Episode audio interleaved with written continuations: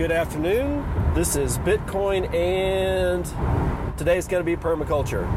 Specifically, we're going to talk about, um, well, we're going to talk about mushrooms, but it's going to be like uh, mycorrhizae, which is in the uh, fungal, it's, it's, it's a part of the fungal family.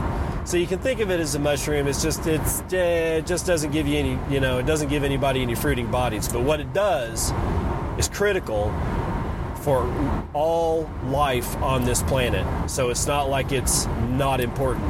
It is. It's crucial. So we're going to be talking about that. It's a gorgeous West Texas day. It's 85 degrees. It's 3:20 in the afternoon driving back up to the Panhandle and we are not being beaten down by the sun and the microwave machine ray gun that it's been all summer long. So this, uh, this afternoon, I you know got out of work, got off work early, went to the house in Lubbock and dug up about seven or eight hyssop plants. Hyssop, I think it's H Y S O P yeah, I think that's how I think that's how it's spelled. Uh, it's an interesting plant. You should look it up. I'm not going to talk about it here. But first, since this is Bitcoin and we're going to do a little bit of Bitcoin stuff. The price is or was when I did the show notes for the or show outline for this, six thousand four hundred ninety-four dollars. Be aware, people. There is a shitcoin recovery going on. It's not, you know, Bitcoin's coming up and the shitcoins are like, you know, Bitcoin was up like, I don't know, 3.5%, and And shitcoin Central is anywhere between like 5 and 24% gains. It's just, you know, it's just, people are just not going to learn their lessons. You know, I mean, so many people are going to lose so much money and I guess it's just going to take a. I guess it's just going to go on forever. I was about to say it's just going to take a long time for people to figure out that 99.9% of this crap is exactly that. It's just crap.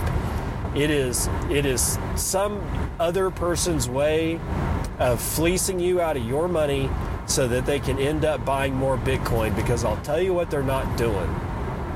The smart ones are not sitting on bags of shit. They're just not.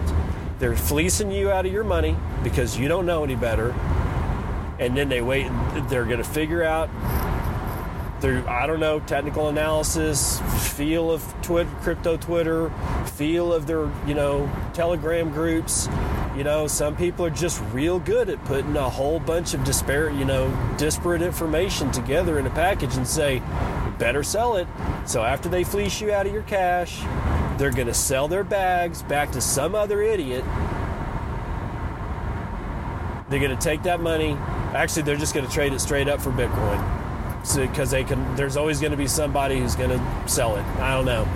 Makes no sense to me. Seems like a big pain in the rear. Just buy Bitcoin. This is not investment advice. Um, okay, shitcoin recovery aside, an interesting thing came over my, twi- my crypto Twitter feed that was talking about, and God, I should have wrote down the user's name. That is just not fair. It is not me that found this. It was somebody else that's doing it. I'm remiss in the fact that I did not write their name down. I got to get better at doing that. But what's going on is that there was a, a tweet that, that, that hit my feed today that was talking about um, having a having a uh, there was a somebody has designed a bit of code that when run you can give it your uh, feed it your signed transaction and it will con- now this signed transaction doesn't mean transmitted transaction okay there, there's a way to build a transaction without actually having to transmit it right but for that transaction to be transmitted and be considered valid by the Bitcoin network, it has to be signed by your private keys. Okay, so a signed transaction does not necessarily mean that it's been transmitted to the Bitcoin network, right? So, until that signed transaction hits the network, that transaction is just kind of sitting there in limbo, right? It's it's got the ability to transfer Bitcoin to somebody else as a signed transaction, but it hasn't done so yet because it's not quote unquote live on the network. But that doesn't mean that you can't transmit it in another in another way or through another channel first before it hits the Bitcoin network. And in this particular tweet, what it was was a bit of code was written that would um, translate your signed transaction to Morse code, which I thought was really, really interesting for a number of reasons that I've been thinking about for, I don't know, at least a year and a half or a couple of, you know, a couple of years, year and a half.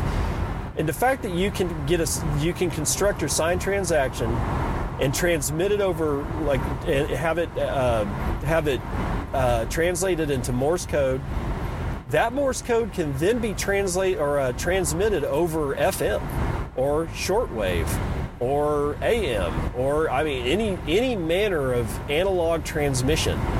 Hell, you can even tra- you can transmit that thing over uh, over the internet wire.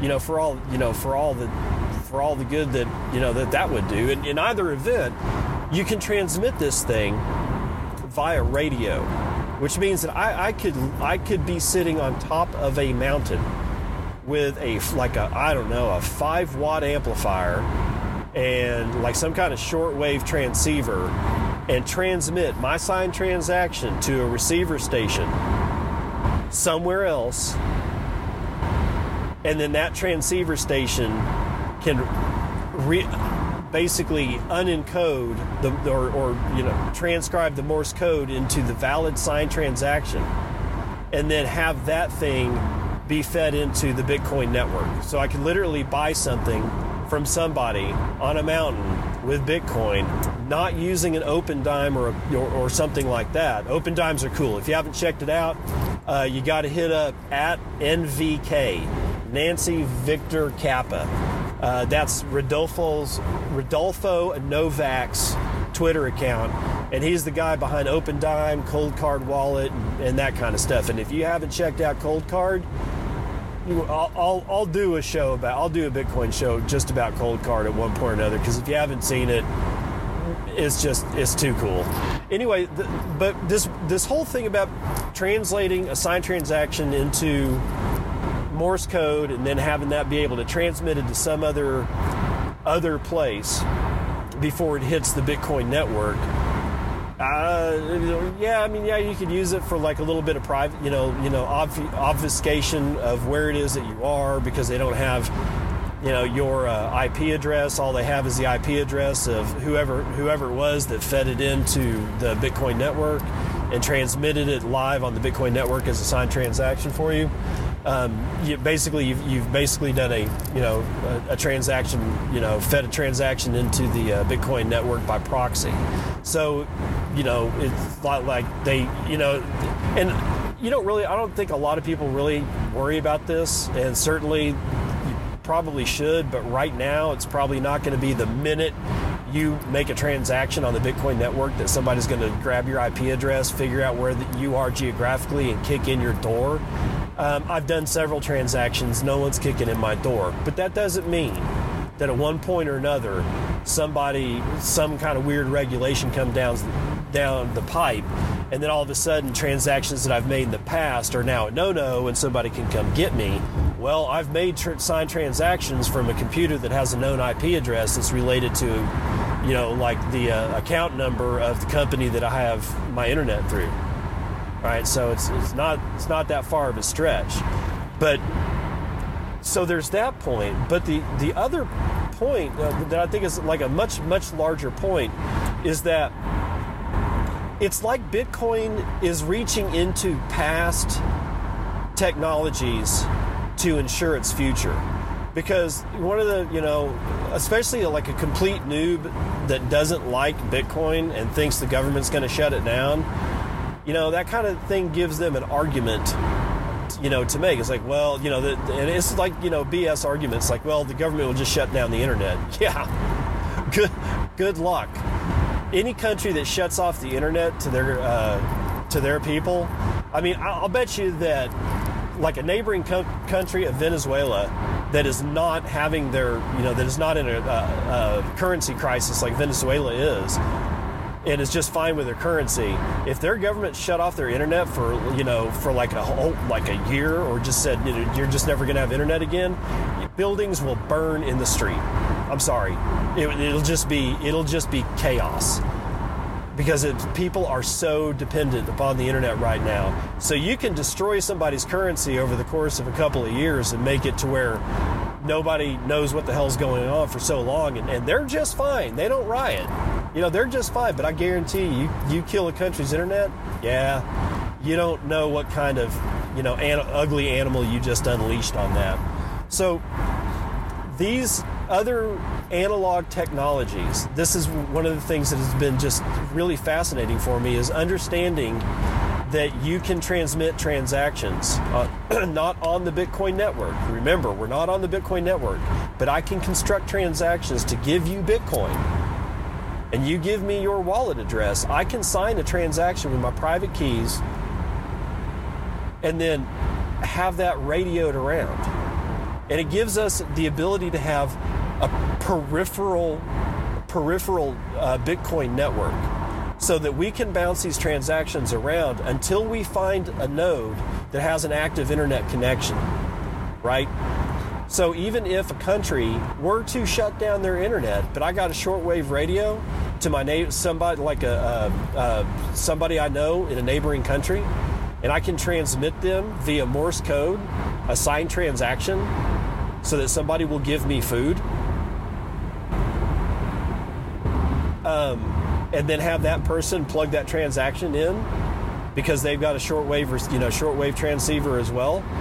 Well, you know, I mean, th- this is one of those things where we keep finding ways that Bitcoin routes around government and borders and like you know censor uh, censorable technologies you know, hell, we'll just dig a, a, a 20, you know, a 35 year old ham radio out and use one watt and bounce signal, you know, sign transactions off the freaking atmosphere from Texas, and then find somebody in Florida who will decode that thing and then load it into the Bitcoin network, and my transaction is now live on the Bitcoin network. And if that other person I'm doing business with has some kind of peripheral access to be able to verify that that transaction is is actually live on the network, well, hell, we just traded without the internet. Well, I mean, you're still going to need the internet at one point or another, but if you're like trying to do business, I mean, it, I know it gets really, really sticky and really, really hard, but we should really be looking at these things. You know, ham radio, shortwave radio, shortwave, FM, AM, like ancient technologies, and refit them for the Bitcoin network is is insofar as the a periphery, like your uh, circulation system. Most people go, oh, well, your circulation system is your blood system. No, there's two circulation systems. There's your blood circulation system and your lymph system. Your lymph node system is a peripheral system that also squeezes liquid around your body. Now, it's part of your, your immune system and not part of the blood system but there i mean it just goes to show that there are per, there are peripheral networks that that we can use in, in, dire times. And it doesn't have to be the government kicking down your door or, or shutting down the internet. Hell it could just be like you know, a, a huge natural disaster. And all of a sudden if you know some pretty bright people get on you know have a system they can just unfurl a peripheral system that will bounce transactions around and then be able to receive what's going on on the Bitcoin blockchain to verify what the hell's going on back from you know some other country that that has radio that's transmitting the Bitcoin. You know, every block that comes up is going to have all this information embedded in it. If you just treat, like get the the new block and then automatically transmit that via radio, and I can receive it. Well, I know what the contents of the, of the last block was. Well, hell, people, that's a periphery. So good luck for all those people making the argument that the government will just shut it down because they're not going to, they can't. you know, any government, any natural disaster that occurs. The, I mean, even if a solar flare wiped out all, you know, like the the elect, like an electromagnetic pulse slammed into one side of the Earth, guess what is not going to be EMP'd? The other side of the Earth, which has a copy of the damn blockchain. All right, so for all those people that keep thinking that there's going to be a way to shut this down, please just stop. Just stop it. It can't be shut down. It's too late. The game is over. So I'm sorry. Let's move on to one of the, to to a, a way that this actually peripheral networks what we just talked about actually connects up with a real world analog in the plant space. All right, mushrooms. I love them, but there's a misconception. There, there's sort of like some confusion as to what a mushroom actually is. So, what a mushroom actually is is um, a mass, a, a mass of well, they're not a plant, and they're not an animal, and they're not bacteria it's it's a massive living tissue that lives in the soil, essentially. And there are a few different kinds. There are the kinds that we're used to, which pop up out of the ground, sometimes after a rain, and you know, or, or you know, and they, they have like a bulbous head, they got a stalk, sometimes they're puffballs on the ground. You know, you see like uh, shelf fungus that grows on the side of the tree is a kind of mushroom. But those are those are the only the parts of the mushroom we actually see which is about 1% of the mass of the mushroom that is physically present in your surroundings that made that fruit it's a fruiting body. So when a lot of people say mushrooms all the first picture that comes up in their head is not a mushroom it's the fruiting body of a mushroom most of the mushroom is in the soil or in the dead log or in the leaf litter on the ground or, you know, whatever. Okay? So, but there's another kind of, of mushroom which doesn't have really a fruiting body, at least not that, that I'm aware of.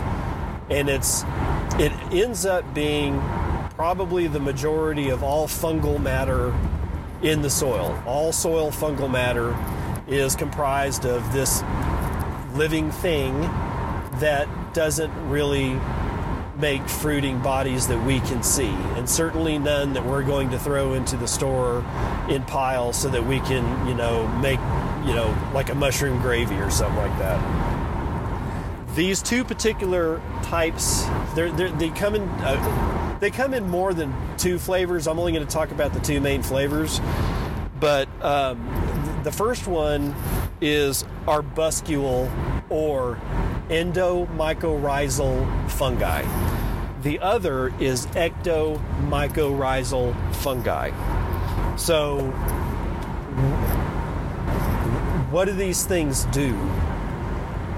These things create a network of fibers that connect plants to nutrients, connect plants to water, connect plants to each other. So let's let's dive into this. Especially, I, I want, and I really want you to hold the connecting plants to each other. That's a, not only is it critical to the understanding of what's going on here, it's absolutely friggin' fascinating. Okay, and this is very, very, very much like what we were just taught. I was talking about with the peripheral network for Bitcoin. Okay, so in arbuscule mycorrhizae, what characterizes arbuscule or endomycorrhizal fungi is that it forms, and all of these, both of these things form relationship with plant roots okay? But they do it in two very different ways.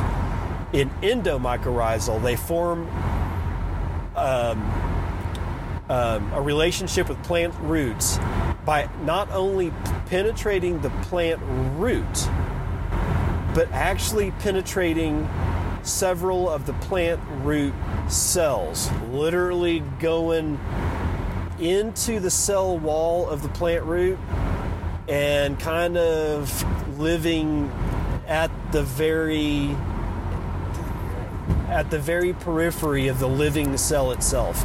It, it is from my reading, it doesn't actually puncture the cell membrane because if remember in a plant there's two things that are there's two barriers to entry into this into the plant uh, cell.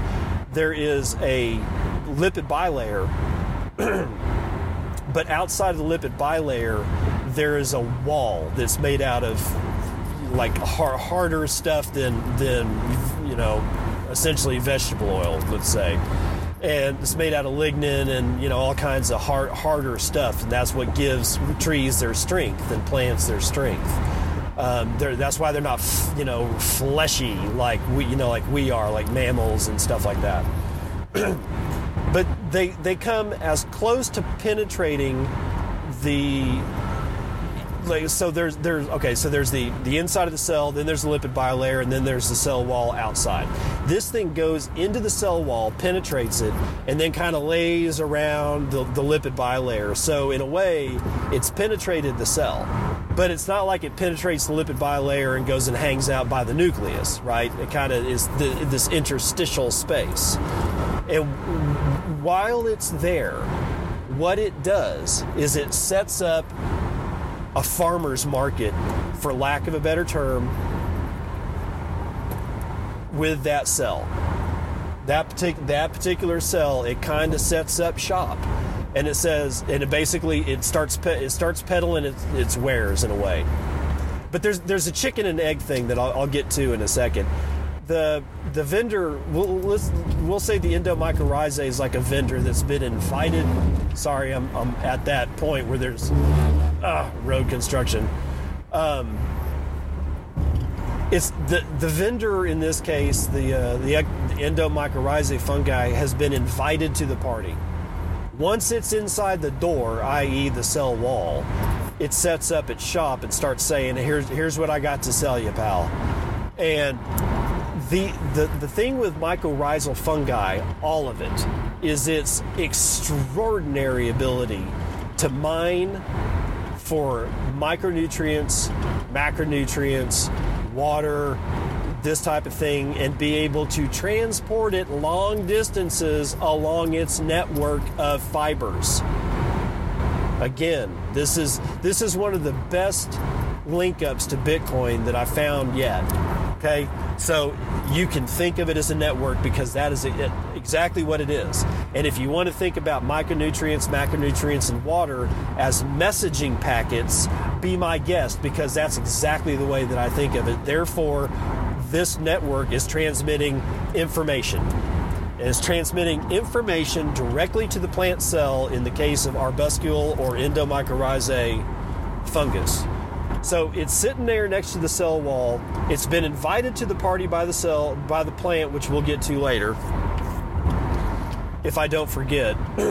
um, you know, doing this on the road is hard, people. Anyway, so uh, it's sitting there by the, the lipid membrane, and this is where stuff can get from inside the cell to outside the cell and from outside the cell to inside the cell. The lipid membrane is what's called semi permeable. And not only is it semi permeable, there are gates that specifically say, I want this phosphorus. But, uh, or in other gates that say, I want this phosphorus, but only if it's connected with this other molecule. It's sort of like a whole set of keys to the kingdom. And if, if that key, like a, a particular molecule, doesn't fit the lock, it doesn't get through. The door doesn't open into the, the cell membrane. All right, so here's where the endomycorrhizal stuff comes in. It's sitting there right by the, the, the membrane. So there's all manner of, of doors that, that can be opened. So what the plant does is say, I want selenium. Let's say that that's what it, that that's what it's wanting. The endomycorrhizal fungi has selenium that it's been able to mine, and it can transport it to exactly that place. We're talking cellular level stuff here, people. And it can transport it exactly to that place, release it in the interstitial space between the cell membrane and the membrane of the fungi that's giving it. But it will only give it if it gets something back in return. And in this case, it'll get a particular kind of sugar. The cell will, you know, this, the, all your cells, all your cat cells, every tree you've ever seen, every plant you've ever seen, every cell in every living organism, the majority of what it does is to be able to make sugar and then break sugar down. Right? Now you know like in, the case of mammals not not so much as making sugar as, as breaking sugar down but still there is a huge amount of there's a, a massive amount of mechanics that are involved in the cell in being able to handle sugar and different kinds of sugar and what how they get broken down and where they go or in plant vegetative cases how they're built from photosynthesis and what's built. Because there's more than one sugar. We've discussed this you know I've discussed this before.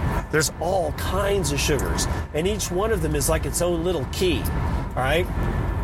So this particular fungus say says, "Well, I'm only going to give it to you if, if you give me," and I, I, don't know like the the name of the particular sugar for the exchange because it's not important. If you want to drill down in the details, go hit the literature, man. Go go type in how many different types of sugars um, are involved in biology and prepare to be whacked in the brain because it'll it there's a lot more than sucrose, dextrose, and maltose. Okay, so in this, like let's say in this case it's mannose. Well, unless the unless the plant's giving up mannose, the fungi is not going to be giving up selenium. You want mannose or you want selenium? Well, you got to start like porting sh- uh, mannose sugars over your cell membrane, and I will collect them, and then that will cause me to release selenium. And then at that point, there's free available selenium. It fits into a key and lock in the cell cell membrane of the plant. It goes through and it does in the cell whatever selenium does in a plant cell. I'm not a I'm not a botanist or a or a you know PhD level nutrition you know nutritional botanist. I, I, I don't know what that particular sugar does. I know what the basic sugars do, but uh, you know, mannose can be used for all manner of stuff. So it's a it's a trading relationship. It's like barter, right? It's like you got you got mannose, I got selenium. Let's trade. And, but the, what's neat about it is that the trade the vendor is right there. And if the vendor doesn't have what the plant wants, because that vendor is connected to a massive distribution network, it can get it it can trans it, it'll eventually the selenium will will be there and we're not you know not exactly sure how all this works from a from a mechanical level but we know enough to know that there is signaling that's going through this mycelial network. It our, our ectomycorrhizae we can also use mycelial network at this point because that's also a name for the, the network. You know the, the mycelium is the little fibers that, that come out of all this stuff um, and it will eventually get its selenium. And the, the organism the endomycorrhizal fungi will get its mannose and it's not just that. Copper i don't know maybe various salts certainly water. Um, you know, and, and the reason this this this relationship occurs with with plants is that if you look at a plant root and see, you know, just how many like little plant rootlets, you know, you got a root and then things branch off to that, and then like it gets smaller and smaller and smaller, like, you know, veins or arteries in your body. Same deal. For the same purpose. Increase surface area. But if you look at the surface area of like a gram of soil, like a like let's say a cubic uh, cubic centimeter of soil that just has nothing but plant roots in it, and you take all the plant roots out of it, and you calculate the surface area of those plant roots, it's going to be a thousand to ten thousand times less surface area in the same volume that mycelia or mycelium will be able to hit.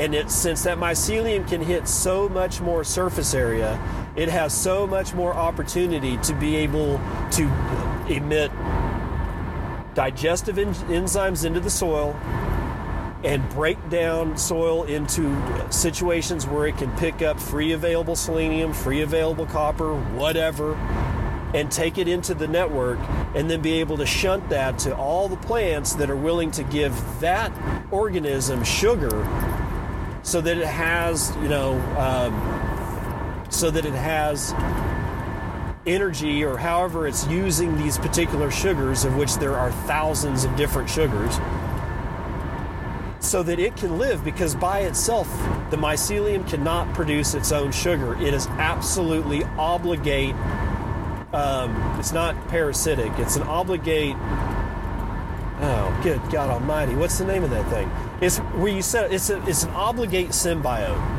it, it like I, and i'm sure there are versions of it that parasitize you know, and maybe all of it will parasitize if it really gets, you know, shit gets dire out there. But for the most part, what we what we know is that it's a what's called an obligate symbiotic relationship. It's obligated to form a symbiotic relationship where it receives sugars from something that it gives something to, so that both organisms benefit. And the plants are getting a really good deal. It will, and so and. I don't know if it can be argued that any either party is getting a better deal. In either event, that's endomycorrhizal. Ectomycorrhizal does the exact same thing, except it does not form one-on-one relationships with with individual cells.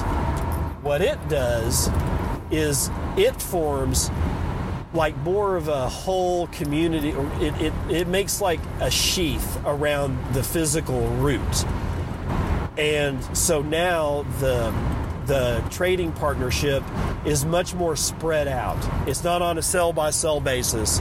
It's on a this you know maybe this you know millimeter of root has a sheath around it formed by the mycelium of the ectomycorrhizal fungi and in mass is sort of, I guess that would be more of the farmer's market. Instead of having the guy come deliver the pizza to your door, this is more of a situation where you go and go to a market and there's pizza and there's this and there's that and there's a whole bunch of other stuff. But essentially the same thing's being done. Sugar, different kinds of sugar are being traded for different kinds of um, uh, micronutrients, macronutrients, maybe water, that the, these types of things. So it does the exact same thing. It just it's it's just the way the vendor relationship is set up is completely different, but it's still a network and it's still, you know, doing these things like being able to go into the soil, mine stuff out, be able to get in the network, go talk to the plant, say, "Hey man, you got some mannose cuz I got some copper." you know? And it's like yeah shoot yeah we'll trade. And then everybody you know everybody's everybody's happy. All right so moving on what we need to understand is that the arbuscule or the endomycorrhizal fungi is essentially in annual plants. Uh, these are the ones that form one-on-one relationships with with cells uh, you know, sort of individual cells and a whole bunch of them at, you know, at one time. Grasses, you know, vegetables, you know, mostly like, you know, annuals, stuff that are like basically non-woody plants. Now, the ectomycorrhizal fungi is mostly in trees and woody plants, shrubs, you know, like uh, maybe like blackberry bushes, you know, stuff like that. In the arbuscule case, about 85% of the plants on the face of the planet have a relationship and is absolutely critical for that relationship to form for those plants to survive. Think about it, people. 85% of all the growing stuff you see, all the veg- veg- vegetative matter on this planet, can only come about by this symbiotic relationship with endomycorrhizal fungi. Another 10% comes from ectomycorrhizal fungi, and that's basically forests, you know, like like I said, trees of all manner, you know, shrubs, bushes, woody dicots, you know, like woody, woody, you know, species that are perennial, that are long-lived, you know, that type of thing. That's the ectomycorrhizal fungi. So there's that leaves about like what five percent. 95% of all the vegetative matter on the planet depends on a relationship with shit you can't see. And how big do these organ? How big do, do these networks get? There's one in. Oh, there's a honey mushroom in. Um, it's either Washington State or Oregon. I'm pretty sure it's Oregon. It's the largest. It's the largest organism on the face of the planet. Large. It's several times larger than a blue whale, and we're talking not in volume.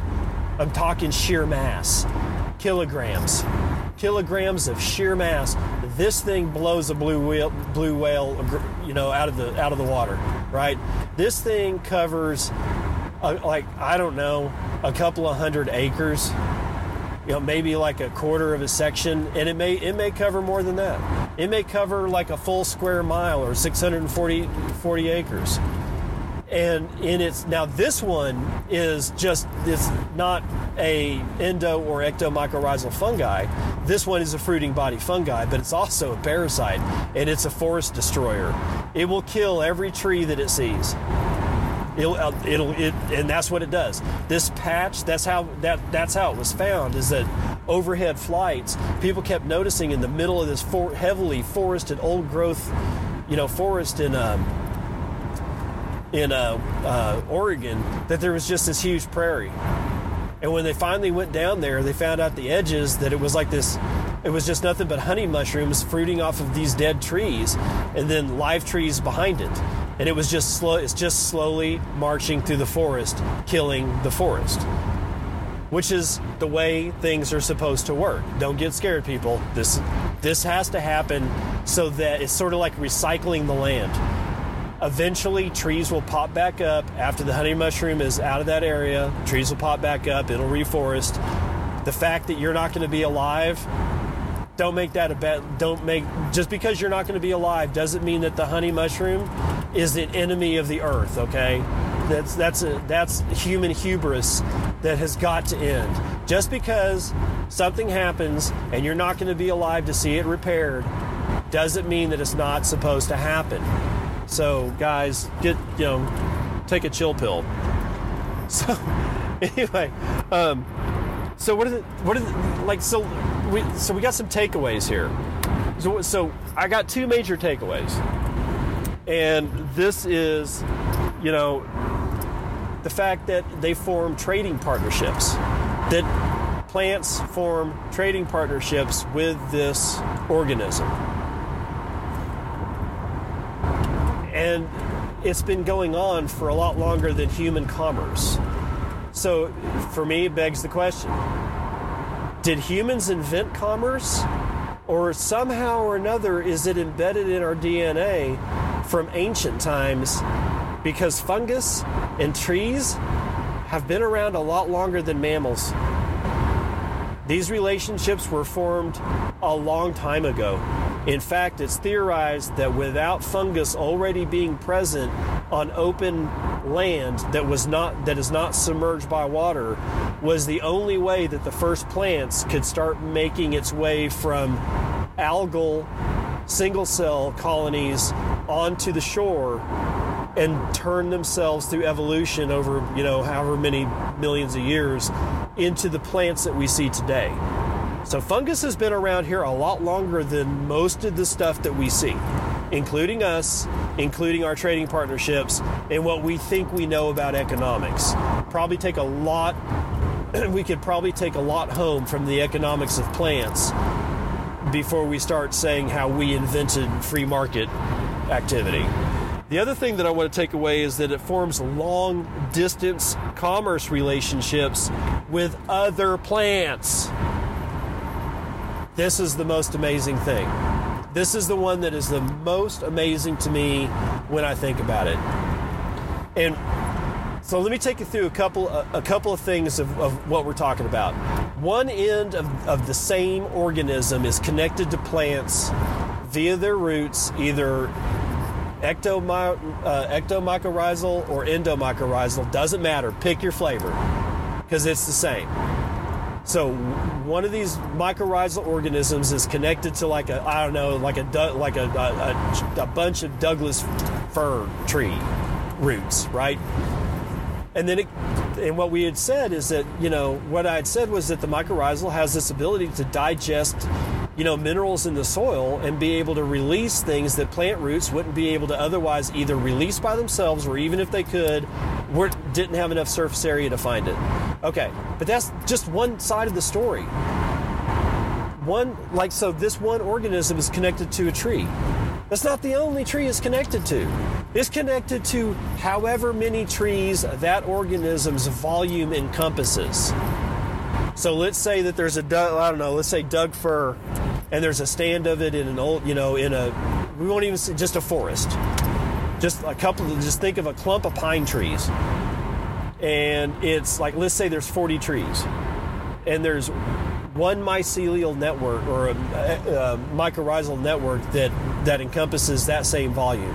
That means every single tree is connected to every other single tree through a network by their roots.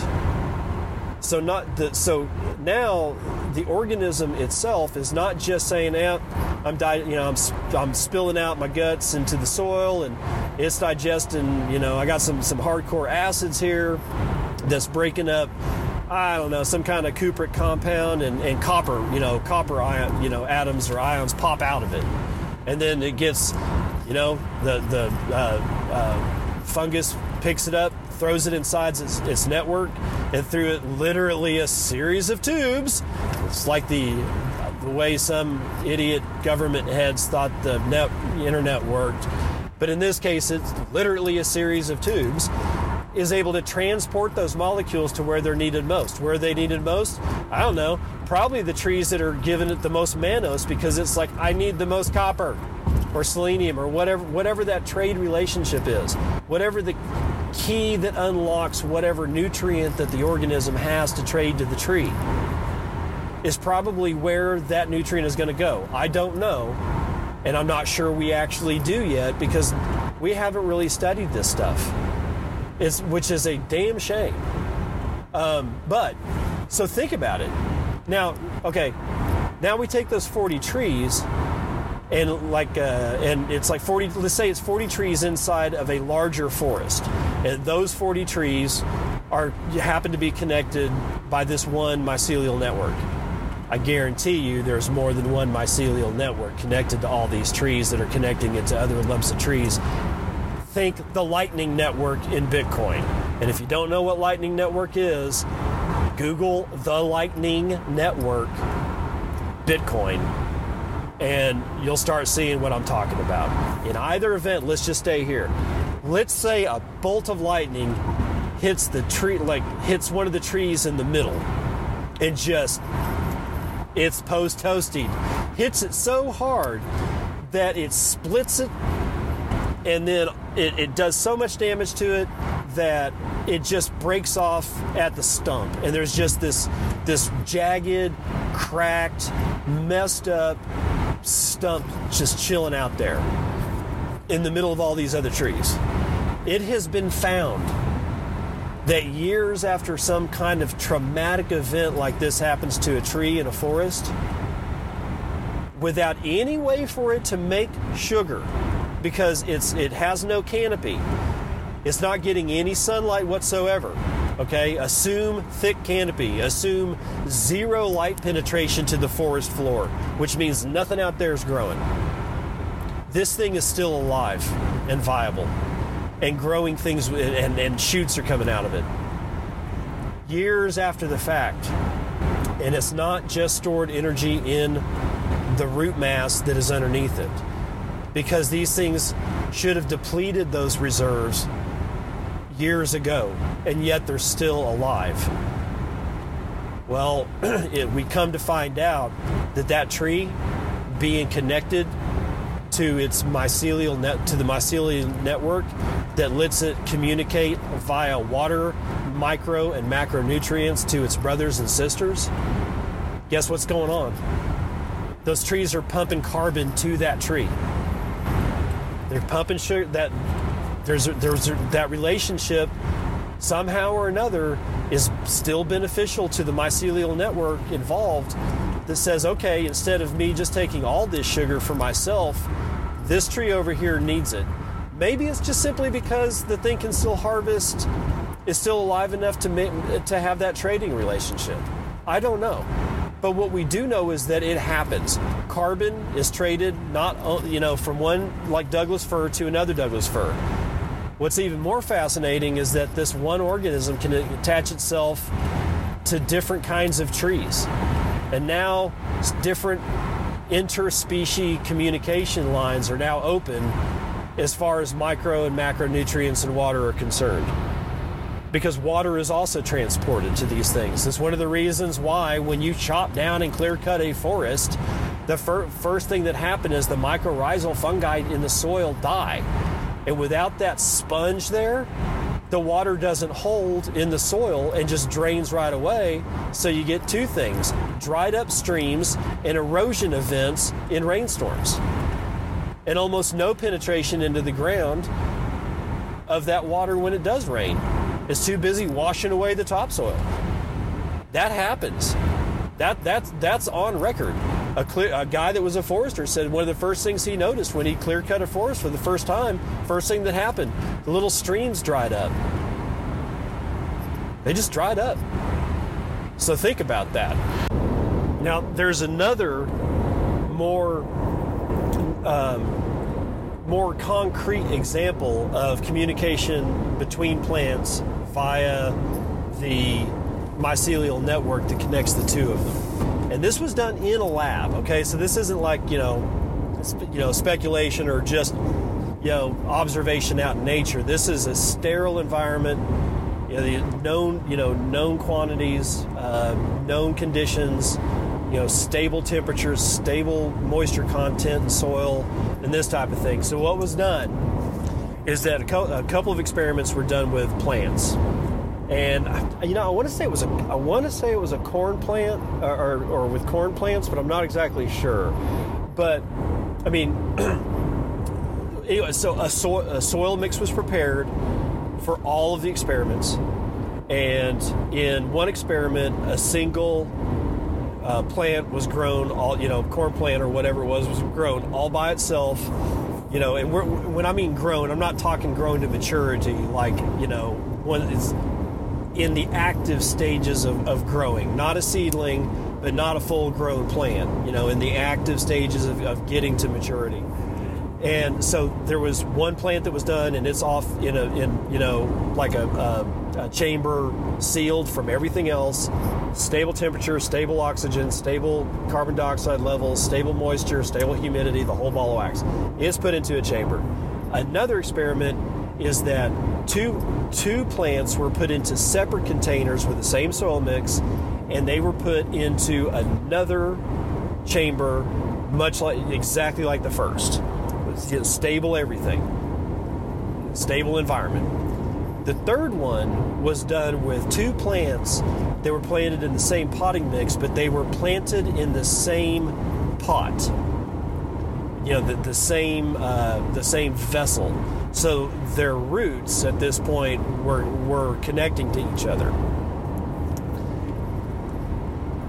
The soil mix had been previously inoculated with some kind of mycorrhizae. They confirmed, the science, science team confirmed that the mycorrhizae was, was not only there, but it was actively growing and creating a network. And microscopy and, and things like that will, will, will you know show you that. So they knew that the mycorrhizae was present in all of these pots. So in chamber one, where there's a single plant, they introduced a an insect, or uh, yeah, like a, an insect that uh, is a predator of that, a known predator of that plant. That plant died. In the second chamber, where there are two of the exact identical plants but in separate pots with the same soil and known growing mycorrhizal fungi in the soil, they introduced took out one of the plants and introduced the uh, uh, the pest to the one plant, and then put it into the cha- back into the chamber, and it killed both plants. And and there was some there was some kind of there was, I'm trying to remember exactly what you know exactly what it was in the third chamber.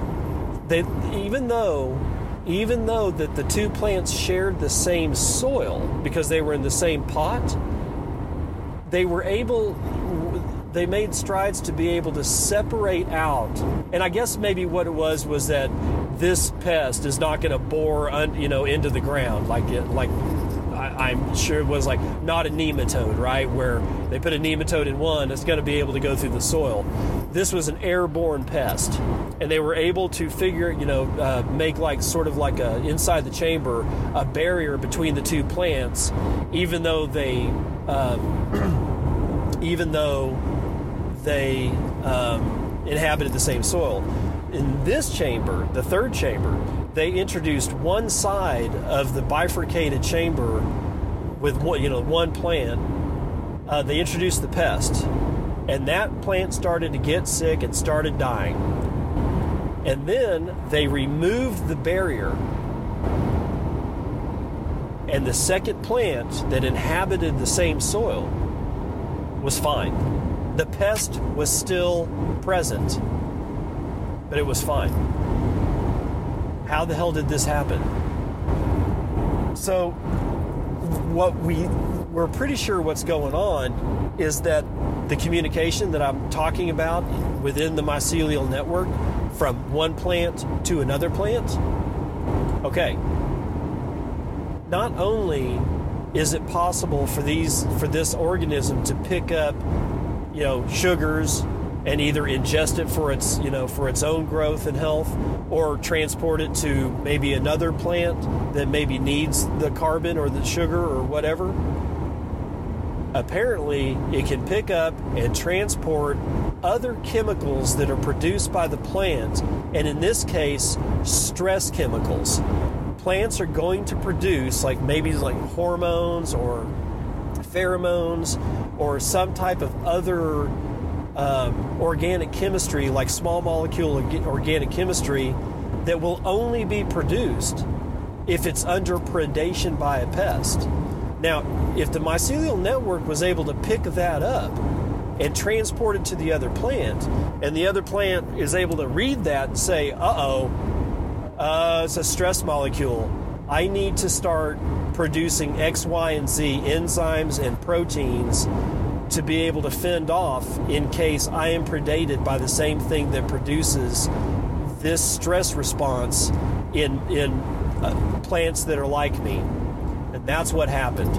It was able to pick up stress hormones or uh, stress chemistry from the plant under predation, take it to the other plant. The other plant picked it up and it changed the way that it did its metabolism in its cells so that what would normally not be produced in that cell is now being produced because it was warned. It was a warning signal. So that's another way that we know that these mycelium really are connecting in a not just a nutrient transport or water transport way, but in an actual informative way.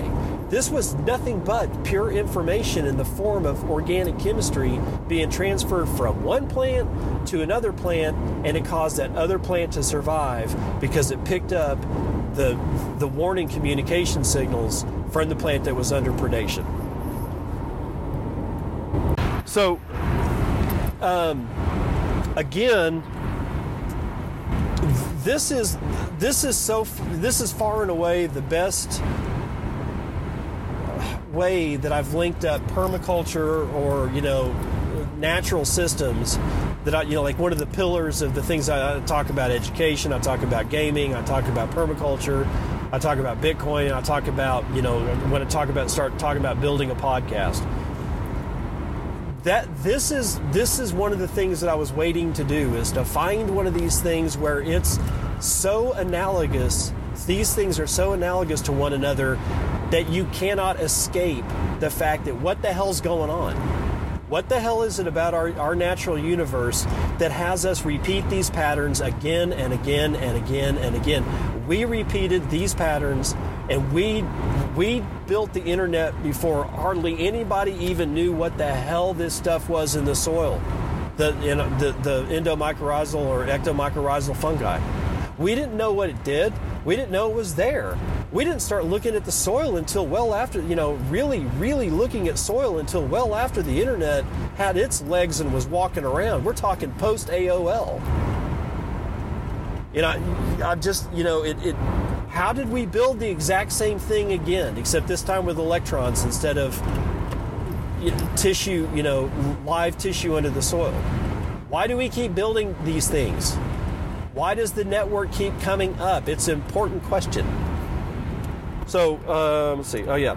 So, the, the connections here are obviously the free market relationships, and there, and there are no borders there are no, the, you know, like the, the free market relationship also like the, the free market relate we, we talk about it's like bitcoin bitcoin has no boundaries yeah well neither you know pretty soon neither is the free market through the, the, the through the bitcoin network just like we see with a single mass of mushroom being able to connect let, let's say let's say you know with that honey mushroom, let's say a section of land.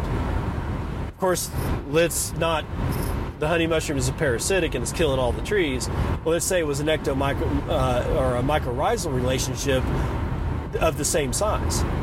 And you got birch and you got beech and maybe you got a couple of pine trees, maybe there's an oak in there, maybe there's black walnut, and they're all connected to the same network. And they're all connected not only the same network all of them are connected to a, a, like let's say a plethora of networks because all these things come in different different species.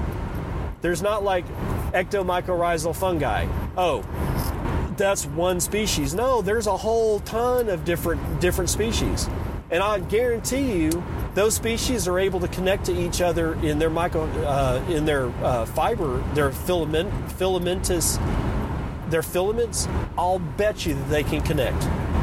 And one of the fun things about watching this stuff is knowing that there's a couple of these things where the individual cells that make up fungus where they where there should be like as they're making a filament it's like one cell and then another cell and they're all in a line that's how this stuff works and in a lot of these things there's a septum between the cells that allow for things to pass from cell to cell. And in some cases, they're so large that whole nuclei are transported along these networks. That nuclei contains more information than the Encyclopedia Britannica in its DNA. The information passage that's going on without us even involved, that's been going on for years, the amount of data that has been passed throughout this planet before we even were a mote in, in the creation's eye is staggering. So again, we're you know here, the, you know we're, we're, we're building it again. We're building it. We're building, you know, Bitcoin's. I, I, don't, you know, tell you the truth. I'm wondering if we built Bitcoin or if, or if Bitcoin demanded us to build it. I'm, at this point, I don't even know if Bitcoin can't be classified as a living organism. It acts, it looks, it functions in so many ways, like this mycelial network, and much, much more. That I, I'm, I'm not sure if I'm going to classify it as a, as a, as a tech. I, am not sure if it's not a living organism at this point. So, with that pontification, I'm going to put this one to bed. And I hope that you guys go and do good things and do good things to each other. And you know, hopefully think about what, you know, some of these things and, and, get fascinated by it. And if you're interested more in what's going on under your feet in the soil, yeah, I highly recommend you go get Paul Stamets' book, mycelial running, or I'm sorry, mycelium running. Paul Stamets. His last name is S T A M E T S. Paul Stamets. He was interviewed recently by, or uh, he's actually got a couple of interviews with Joe Rogan. So, any of you guys that are big Joe Rogan fans, um, just type in, you know, go Google Joe Rogan and Paul Stamets, and you listen to this dude talk. And if, if it doesn't just completely blow the top of your head off, then you're you have got to be the most boring person on the face of the planet. And I'm I'm sorry for you. My heart goes out to the bag holder of ETH. My heart goes out to the bag holder of of a lot of the shit coins that are experiencing a nice little dead cat bounce right now. And I will see you as soon as I see you on the other side.